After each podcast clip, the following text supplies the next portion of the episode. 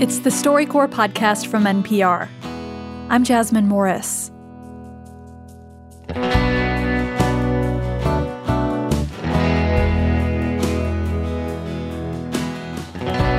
StoryCorps archive is a treasure trove of interviews between loved ones or friends who know each other well, but in the spirit of sharing challenging conversations. Today you'll hear something a little different. This week, we'll be listening in on conversations between strangers. And these strangers don't necessarily agree on things politically. I thought it was important to have a conversation with somebody who thinks differently than I do. Is there one thing that you respect about the way that I see the world? No. Fair enough. Yeah. We can have different political beliefs, but we can still discuss issues in a reasonable manner and go away with some understanding of why the other person you're talking to believes the way he does. We were not that far apart in our overall beliefs. We tend to agree more than we disagree. It was important for me to meet somebody who really didn't have horns and a tail. Do not be so quick to form opinions. Seek to understand. It's the best way to love, and love is the only thing that's going to help. That's the way I see it. All the voices you just heard were recorded as part of StoryCorps' One Small Step initiative. It's a little bit of an experiment, but it's an effort to bring together Americans with different political views, not to argue about issues, but to get to know one another as human beings. Here's Stacey Todd, director of the One Small Step initiative. The preparation for a One Small Step interview is a little bit more involved than a traditional StoryCorps interview because we're bringing strangers together.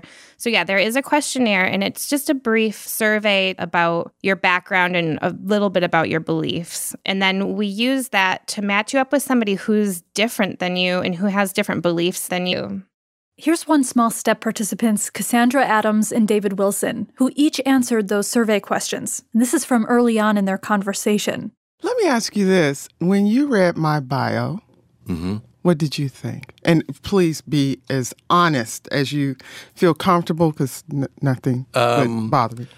So the first part, my mind kicked into stereotype. She's probably dyed-in-the-wool Democrat. End of story. Second part was intriguing, because you said something along the lines of an open mind. I thought, well, this would be interesting. When I read your bio, I just thought you were a white man. I thought I was going to come in here and just... I don't even know what it was. I don't even remember what it was. And that's what's so interesting to me is that I'm just like... Stereotype. That's exactly right. So I have to admit it, and I appreciate you receiving that and allowing me to admit my stereotype, because when you walked in the door and you stood up and introduced myself, I was like, oops. These conversations take a lot of courage. They're sometimes hard, sometimes awkward, but for the most part, they inspire hope. Because again, we're not asking people to talk about politics. Some of the questions participants might ask each other are, how did your childhood shape your view of the world today? Or when you think about the future, what are you most scared of? And a lot of care is taken to make sure participants have a meaningful experience, like the list of ground rules that are placed on the table before the interview starts. Here's Stacey again. Some examples of the ground rules are to share the time equally and not to interrupt each other, not to use derogatory language. And I think one of the biggest ones is not to make any assumptions. And it's important that the participants understand that they're not there to try to persuade their partner to their side. We're going to listen to one of these conversations now. Hi, okay, my name is Nicole Watkins. I'm 34 years old, and today is July 30th, 2019, and I am in Birmingham, Alabama. And I am Austin Sullentrop, also 34 years old. Gotcha. Wonderful. You want to pick the first question? Sure. Let's see how this goes. Yeah, we'll see how this goes. Nicole and Austin were one of the first pairs of strangers to try this with us. They came to StoryCorps to talk about healthcare, something that's very personal for both of them. Do you feel like because you do have a medical condition that you've dealt with your entire life, that when people talk to you, that they talk differently to you as a result? Absolutely. I'm a below-the-knee amputee on my right side, born with spina bifida. I just spent last week at a conference in D.C., and I had to be in a wheelchair for part of it. Yeah. And folks I had talked to on the first day of the conference treated me like a 2-year-old in the wheelchair, even though they had met me the day before. Yeah. And I was the same human. Right. an example of how I think my personal belief structure differs from the perception of my belief structure, right?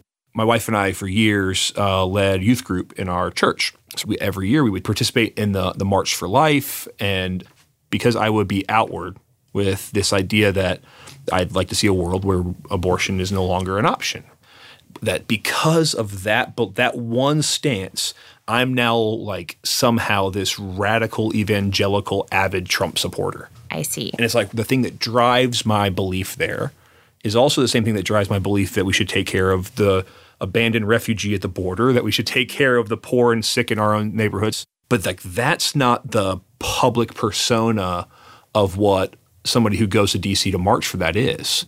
That's actually exactly why I wanted to do this. And I will fully admit in this conversation to having had that bias before, right?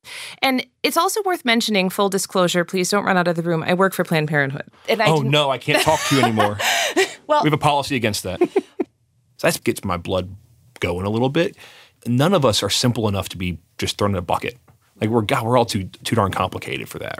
I meet a lot of people in my work who come to me and they're crying because they feel ashamed and they feel sad and they've been ostracized. And that's just heartbreaking to me. That's not a fair way to treat someone that you don't agree with. I think we can all do a better job of realizing the nuance in people. Nuance I want on a bumper sticker. I think that and the end result of having these conversations needs to be that. Yep. Because people are so many things. Talking about earlier, too, like being disabled is a part of my identity, but it's a part. Yeah. Right? And it's sort of, you know, going to the March for Life is a part of your identity, but it's not the whole thing. Right. Right? Like there is more to you than that. You are a father, totally. You are a husband, you are all these things. And I think if we can remember that when we have those conversations with each other, I think we'll get somewhere.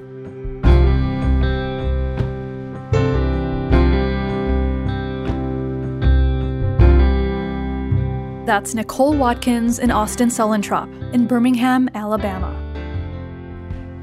Next, we'll hear from two women who might be different in a lot of ways, but also found connection during their StoryCorps interview. Stay with us.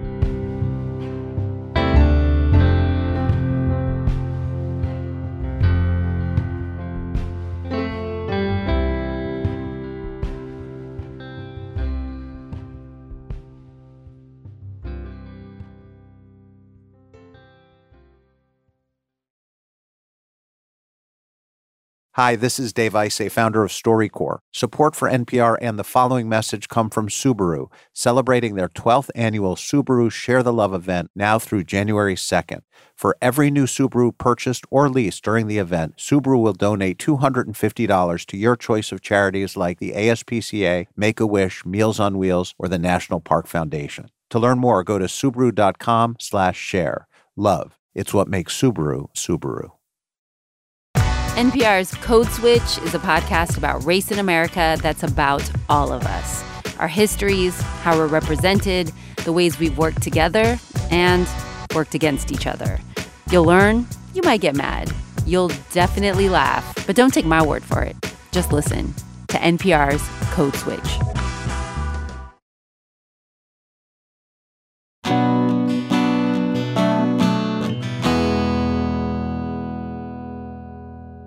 Welcome back. Another important part of the One Small Step process is not just focusing on people's differences, but also finding similarities before the people who are participating even sit down together. Again, StoryCorps One Small Step director Stacey Todd. Ideally, we find two people who have something in common. It makes the first 5 or 10 minutes a lot more comfortable if they can bond over a shared passion or a shared experience. One of the things that we've learned is to avoid pairing people strictly based on identity. That's not what we're looking for. Basically, no one is paired based on differences in race, gender, or sexuality. We wouldn't want someone to have to defend their humanity. And so next, we'll listen in on a conversation between Jessica Vittorio and Katie Hayes, strangers who were paired by StoryCorps because they shared Christian beliefs, but were opposite politically. I'm curious about your experience of voting differently from your parents.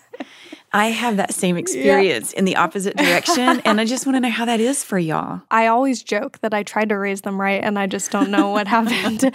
Unfortunately, I think the position we take towards it now generally is just not to talk about it, because I don't know that we can really talk about it without getting upset at each other. Mm-hmm. Do y'all have success in talking about it? No, we really don't. My relationship with my parents took a serious hit in the last election. Our sources of information are so different. Yeah. So that made it hard all along. But the last presidential election is when it just came undone. I'm sad. My job is bringing people together and reconciliation in Jesus' name. And I haven't managed to make that a reality in my own family of origin. Part of it is they'll be like, this group of people is ignorant or uneducated. That's really where it breaks down and where inevitably it gets a little too emotional. It's not even about the issue. It's about, like, who are you saying I am as a person? Mm-hmm. And that's what I think is frustrating about it. Because most of the issues are federal issues, right? So they're not things that have a daily impact on any of our lives in any, like, real tangible way. You're channeling my dad. Because I think my dad would say that to me. This is not about you. It's not personal. This doesn't affect your day-to-day. Yeah.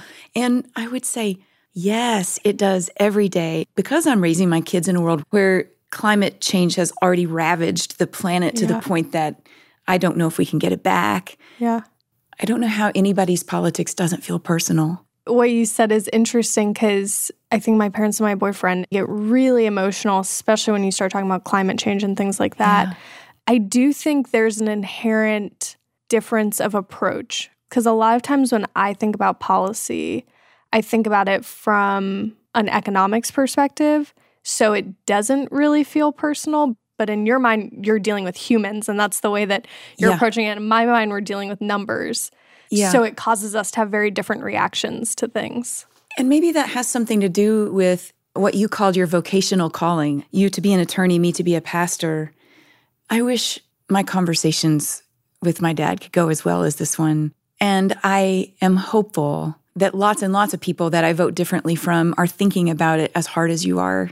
I do think it's easier to bridge the gap with a stranger / new friend than it is with someone that you have a really intense emotional connection with already. So I'm thankful that I can hopefully take some of this stuff and bring it to those conversations slowly. I'm not going to jump into them. Yeah, I'm probably not going to call my dad on the way home.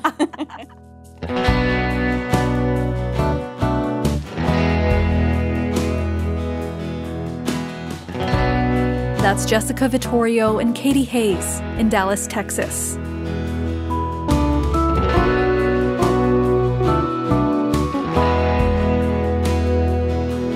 So what happens when the recording equipment is turned off and everyone goes home? Again, Stacey Todd.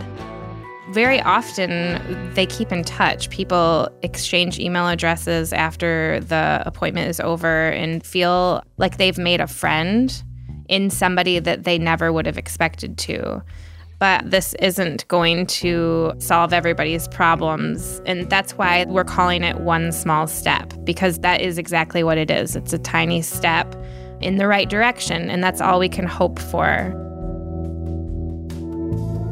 Over the past year, we've learned a ton about these difficult conversations. Most of all, we've learned that even if they're hard, they matter. Here's StoryCorps founder Dave Isay speaking about the project. The dream is to convince the country that it's our patriotic duty to see the humanity in people we disagree with. It's going to be the biggest, hardest, most important thing we've ever tried to do. But given the stakes in the country, we're going to give it everything we've got because a democracy can't survive in a swamp of mutual contempt. We think of this a little bit as a light seeping into a pitch dark room, helping our eyes adjust so we can begin to see one another again. If you want to be part of this new initiative, please sign up at TakeOneSmallStep.org or pick up the app and record a friend or neighbor whose views are different from yours. Just remember those ground rules. Also, if you live in the Birmingham, Alabama area, come to the Alice Stevens Center on February 7th for a One Small Step event hosted by WBHM, NPR, and StoryCorps. You can get more info at WBHM.org. This episode was produced by Michelle Little, Sylvie Lubau, and Katie Brooke. Edited by me, Jasmine Morris. Our technical director is Jarrett Floyd. Our production assistant is Eleanor Vasili. Natsumi Ajisaka is our fact-checker.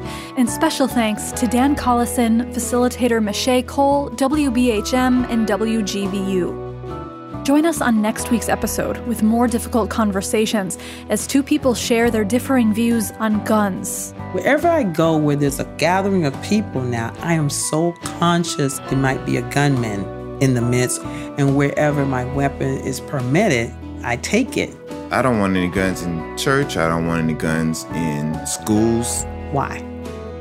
This is the StoryCorps podcast from NPR. Thanks for listening.